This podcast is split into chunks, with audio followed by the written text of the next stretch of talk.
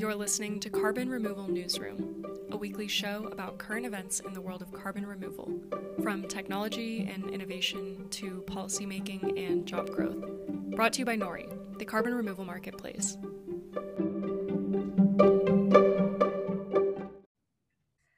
All right, welcome everybody back to our last of the new broad topic areas in our new format policy. So happy to have Chris back with us. It's tried and true. We know what we're doing. So as always, I have Holly Jean Buck, Assistant Professor of Environment and Sustainability at the University of Buffalo. Hello, Holly. Hello. And I have Chris Barnard, Pol- Policy Director for the American Conservation Coalition. I spit it out again this time. Chris, how you doing? It's good to be back. Yeah, we're happy to have you back and your two really cute kittens that you just adopted. Adorable. And as always, I'm Radhika Moolgavkar, head of supply and methodology at Nori. This week, we are going to start with the whole question of geoengineering. And for those of you who may not be following the New York Times very closely or geoengineering too closely, Last week, a Harvard professor by the name of David Keith wrote an essay in the New York Times titled, What is the Least Bad Way to Cool the Planet? Keith is a founder or was a founder of Carbon Engineering, one of the carbon removal's most well funded companies. But he's also a huge proponent on the topic of geoengineering. And he compared carbon dioxide removal and geoengineering for their abilities to rapidly bring down global temperature in a short time frame. And he writes it is impossible to compare the techniques without more research into geoengineering, and that specifically the process of adding aerosols into the atmosphere to reflect sunlight, known as solar radiation management, needs more research and more funding, and that geoengineering has a much more rapid time scale to bringing down the temperature in the atmosphere versus CDR. But it's not a straightforward issue, and there are reasons why geoengineering may not be as impactful or as popular as you might think at the first glance. And so, Holly, I'm going to start with you because I know you have pretty strong opinions about geoengineering. We've talked on the show after the show a few times. And so, first off, maybe you could compare for us carbon dioxide removal and solar radiation management and your thoughts on which of the two are more effective in your mind in cooling the planet. So, the first thing we need to understand is that we would not want to do solar geoengineering if we weren't going to be serious about carbon removal, because then we would be stuck doing solar geoengineering indefinitely without any way out. I mean, so the ideal use case for solar geoengineering would be to buy time to scale up carbon removal. So, when people think about these two approaches, carbon removal is considered slower to act. Solar geoengineering is something that could be used quickly. So, I mean, the ideal use case, as David Keith writes about in this op ed, is to use them both. And the kind of strange thing about this op ed is it positions carbon removal as a kind of distraction from solar geoengineering that you know we're going to get so entranced with carbon removal that we won't pursue the research on solar geoengineering and then we'll be in a jam you know in a decade or two. I'm not sure i necessarily agree with that but that's the the point of view of this particular op-ed. And so how do you feel about his argument and maybe chris i'll turn this over to you a little bit to holly's point that somehow carbon dioxide removal is not allowing us to focus on solar geoengineering. But on the other hand, there is some evidence because there's no funding really for solar geoengineering from the government, even though the National Academy of Sciences, Engineering, and Medicine has recommended looking into it. So, how do you think you kickstart that, or should we be kickstarting that kind of effort? Yeah, I mean, I, I think that it does make sense to kind of have basic scientific research on that if, if anything, to know if it does have any negative kind of health consequences and environmental consequences. I, I don't think that, again, it's not an either or approach, I would say. There's already kind of a lot of economic and market interest in carbon removal in, in a kind of traditional technological sense. Um, and so I don't think that just because you would fund research into solar geoengineering, that all of a sudden that would entirely go away with the interest that we're seeing in carbon dioxide removal.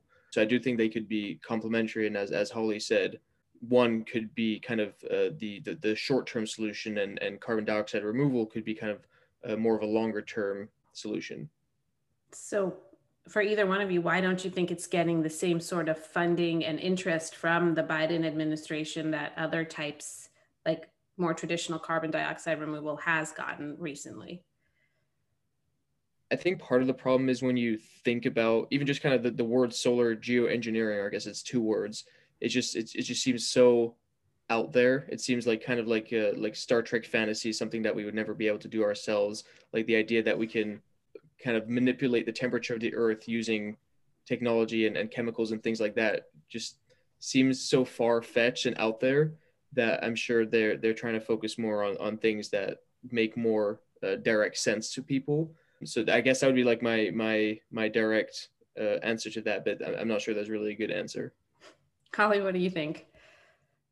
Yeah, I mean, there's been an effort to cancel solar geoengineering. It's politically toxic.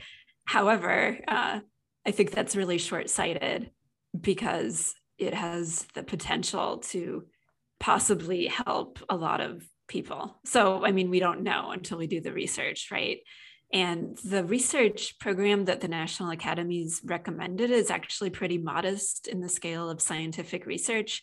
So they recommended 100 to 200 million over five years. And a lot of that just goes to personnel, really. so uh, I think that would be a, a really excellent first step to better understand what it can and can't do.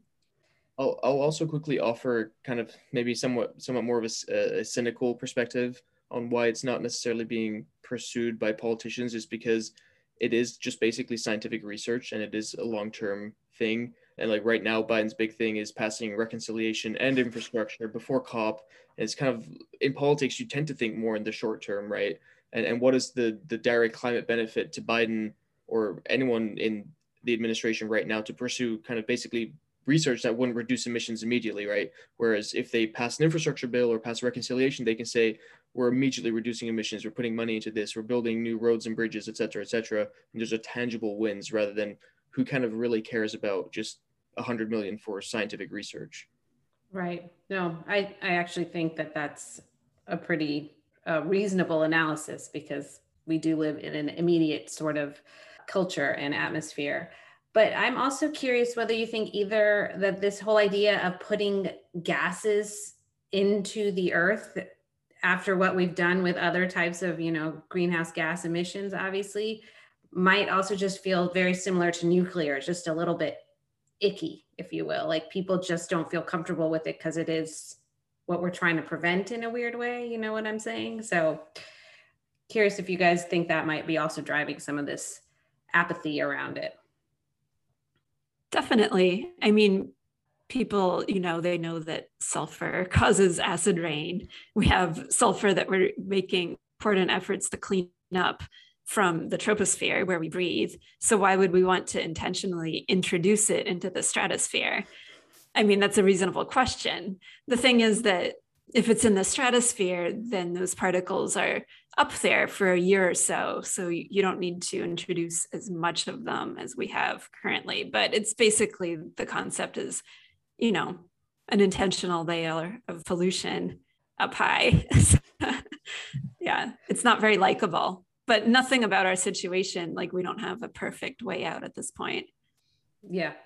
I mean, it is kind of weird, you know, when there's wildfire smoke out, it is much cooler, even though there's smoke in the, you know, and if to me, it sounds like the same thing. Like there's this thing up there preventing the sunlight and it just doesn't feel good. It feels, it feels scary, honestly, even though I know there's a lot, probably a lot of value in doing the research. My irrational mind doesn't like to think about it like that. Something else you've talked about, Holly, is social technical systems and how far we are from the social technical systems that would be necessary to deploy carbon dioxide removal and geoengineering effectively. I mean, what kind of a system, what might a system look like to you? so I was on a, a TV broadcast, a Canadian show with David Keith and mm.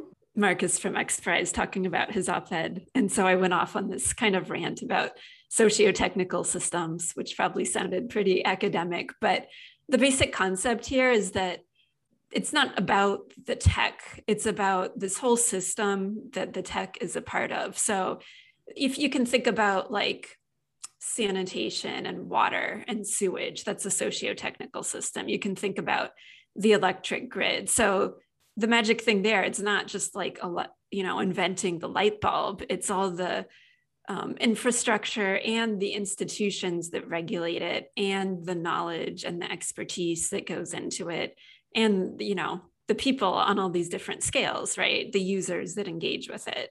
So if you think about carbon removal, not as you know, here's my direct air capture machine or whatever. You think about the whole system.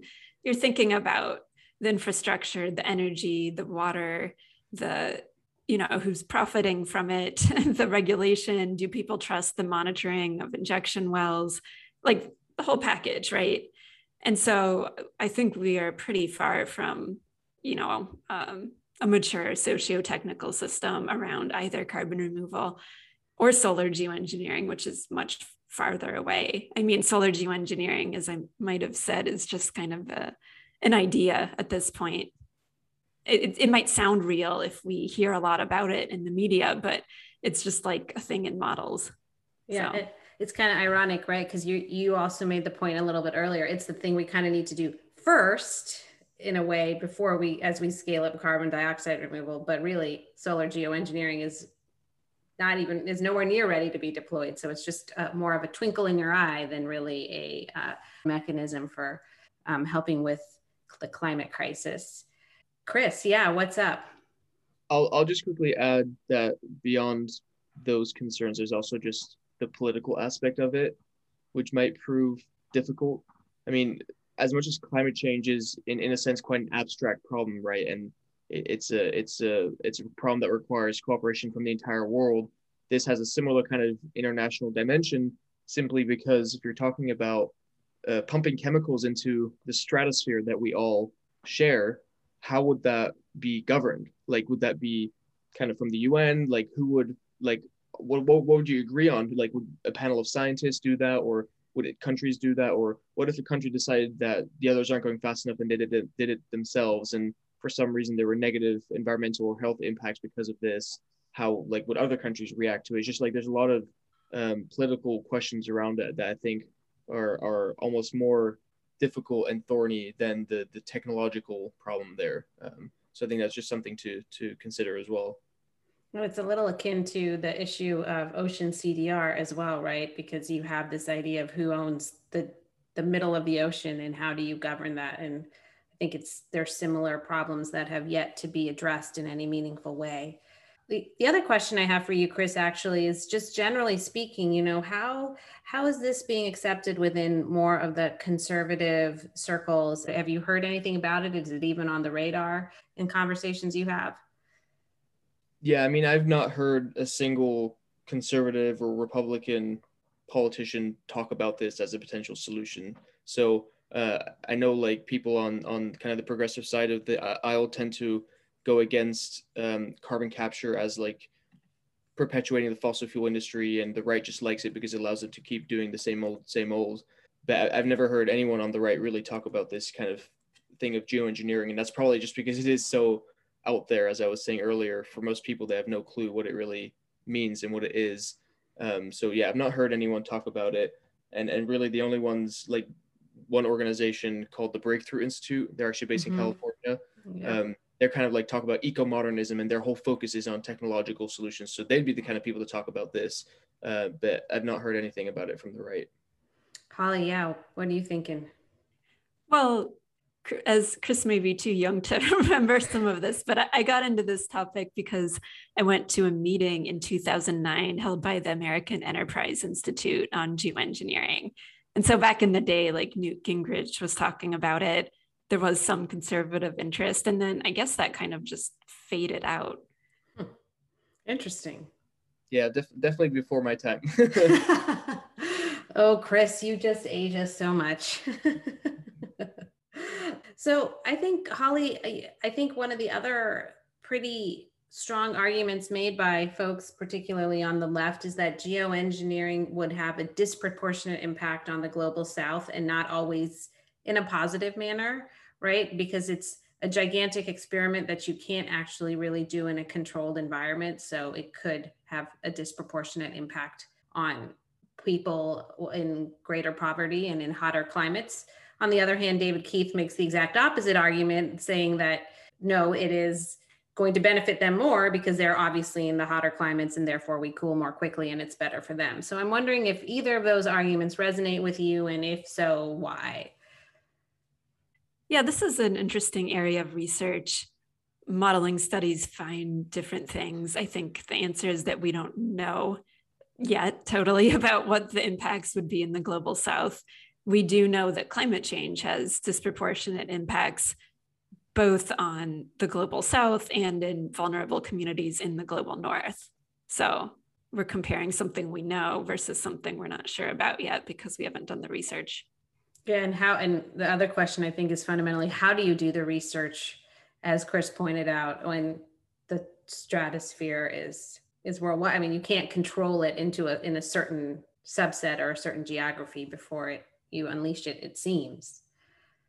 Yeah, I mean, I think that there's a role for more modeling. There's also a role for smaller scale process experiments that help you understand things like the chemistry of the stratosphere, where you're not necessarily looking at the whole global climate impact, but you're looking at, you know, what does the chemistry do if you put mm-hmm. this substance at this level?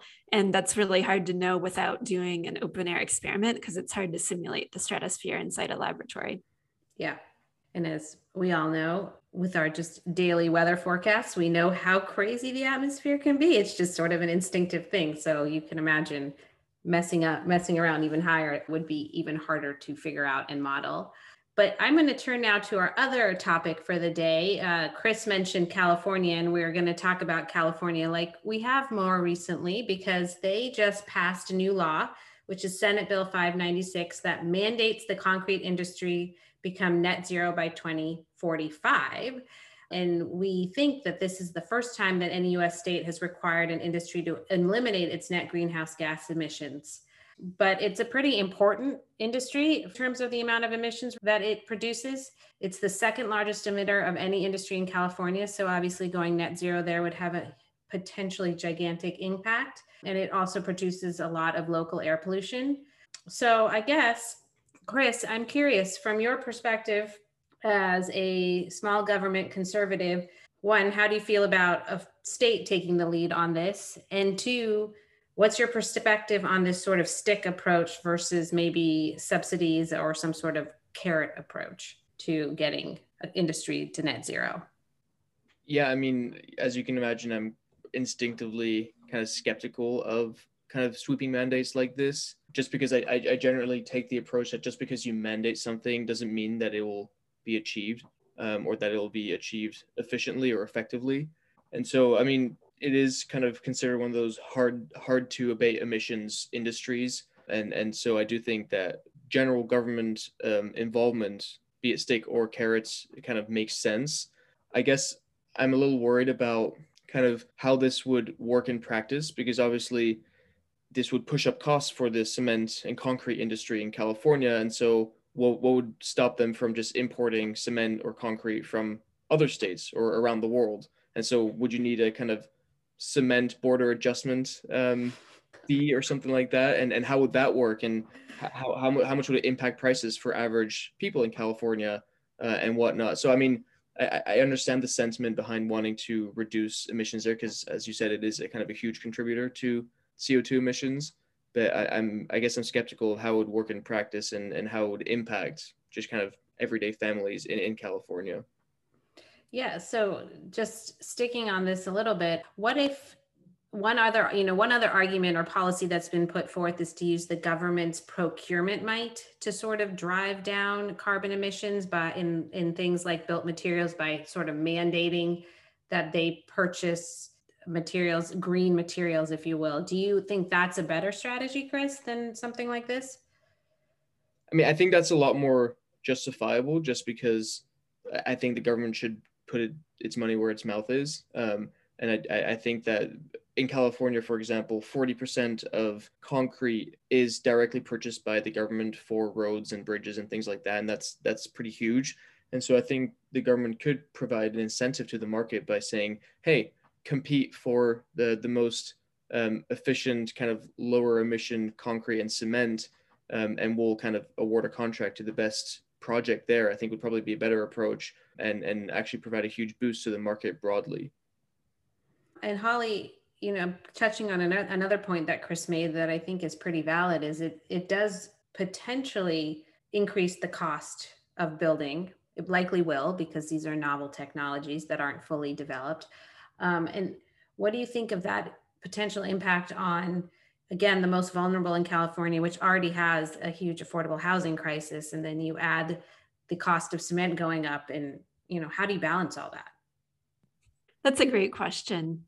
And I would like to see more engagement around that. I also think that people might not adopt low carbon cement as quickly as we would like because just because of standards need to be changed people want to use products they're familiar with in like things like bridges right? Mm-hmm. I, and i also think that you know california needs to get moving with carbon capture and storage if they want this to work. So there are a lot of pieces that need to join in this effort. I think it's interesting though. I think that you know targeting specific sectors is interesting and necessary and it might spur innovation.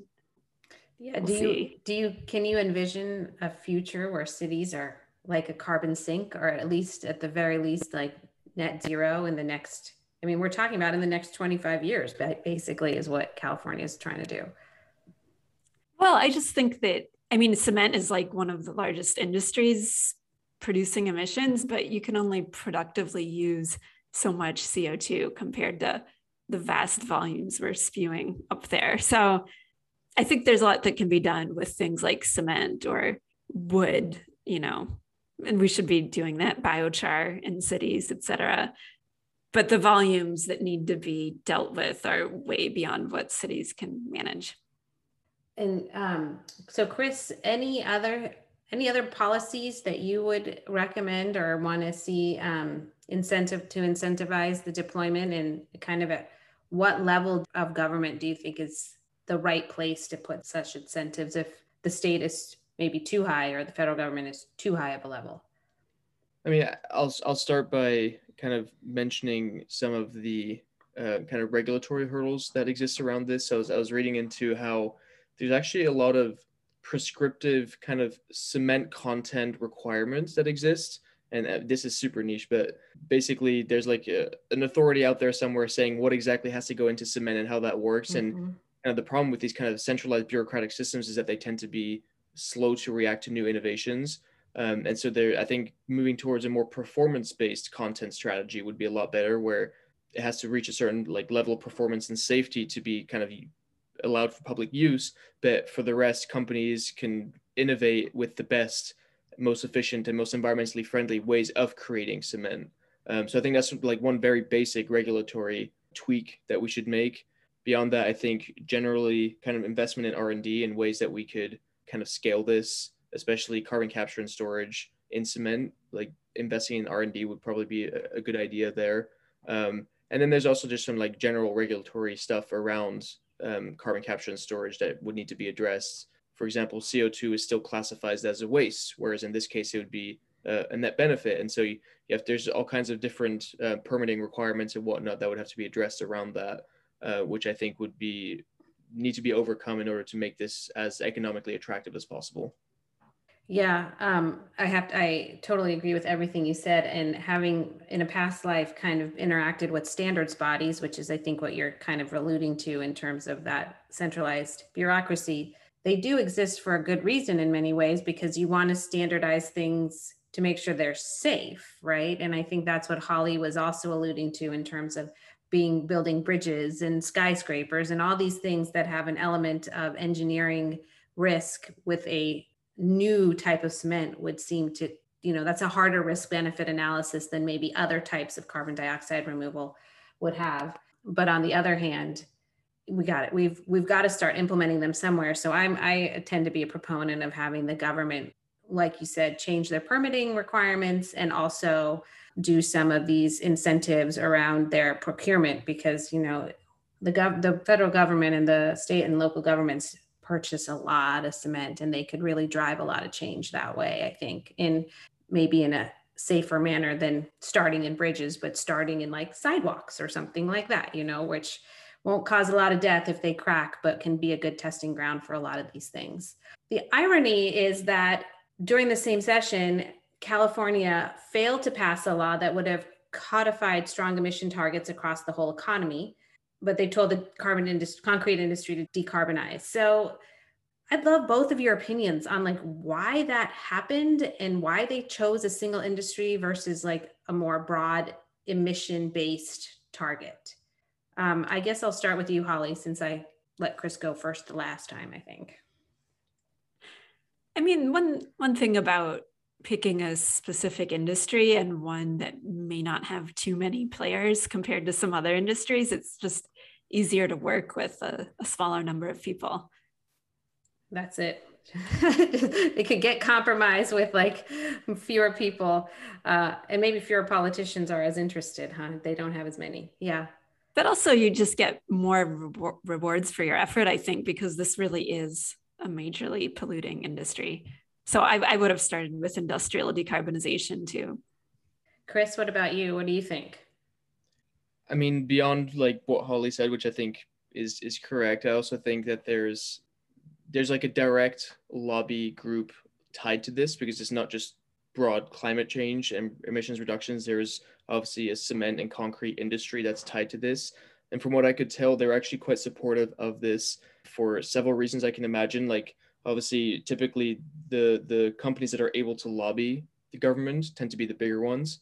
Um, and so I can imagine that they see more potential for innovation in their industry, in their businesses than uh, the smaller players. And so that gives them a comparative advantage in the economy when when it comes to that. Uh, but also like if they're also actively lobbying to have some kind of like carbon border adjustment specifically for this industry compared to other states but also internationally which would uh, put californian cement and, and, and concrete producers at a huge advantage compared to producers in the rest of the world because they have kind of a leg up and they've been able to like build up this need to have cleaner uh, techniques and all that kind of stuff so i think they're understanding the direction that this is going regardless and that they need to get with the the times um, and they're probably seeing kind of the best opportunity to do this and get behind it and rally behind it than trying to buck the system.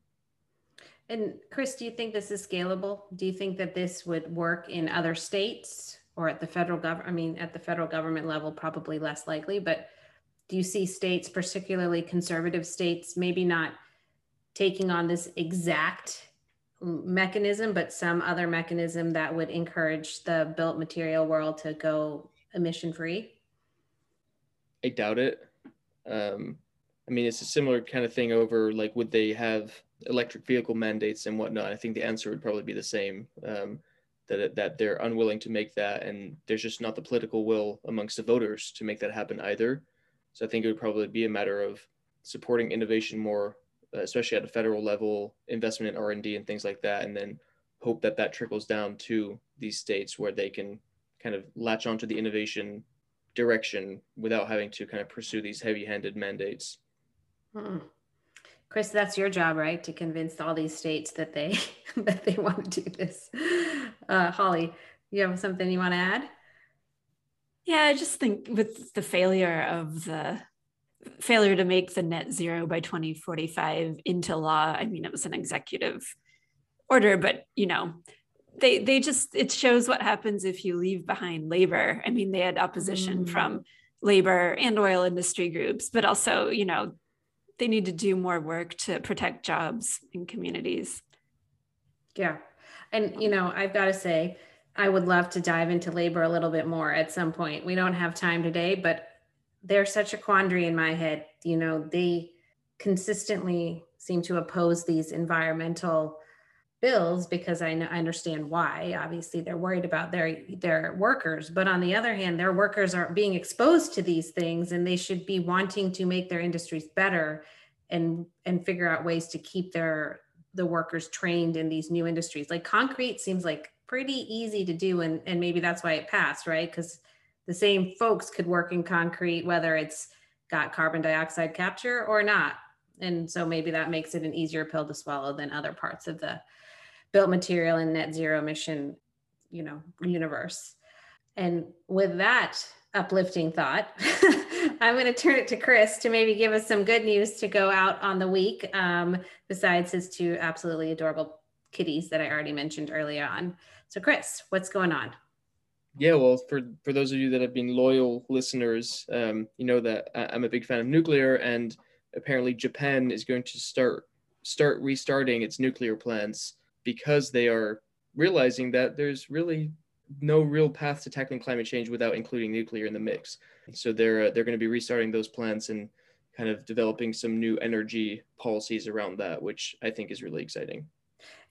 That's a that's kind of amazing, Chris. How did they get over the whole fear after Fukushima? Like what how did they how are they able to pivot like that? I, I I mean when they announced it, they talked about having rigorous safety standards, and so I presume they're just paying lip service to high security around these plans. That yeah, I mean maybe maybe they're just so interested in tackling climate change. Yeah, maybe well, it's that natural gas prices have, are through the roof right now. that, yeah. I love that Holly's the business pragmatist here and Chris is the more of the idealist. What a role reversal. um, well, with that, I, which I actually agree, Chris, is great news because I, um, I have become much more of a fan of nuclear in, in my in the last few years as I've learned more. I'm glad to see a country like Japan being able to bring it back online.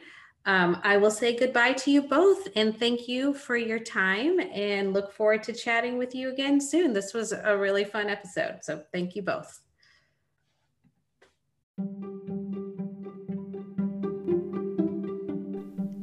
Thanks so much for listening to Carbon Removal Newsroom. If you like the show, the best way you can help us is by giving us a great rating and review in Apple Podcast, following the show on Spotify, and by sharing the show on social media. Tell your friends and help us spread the word about what's happening in the world of carbon removal.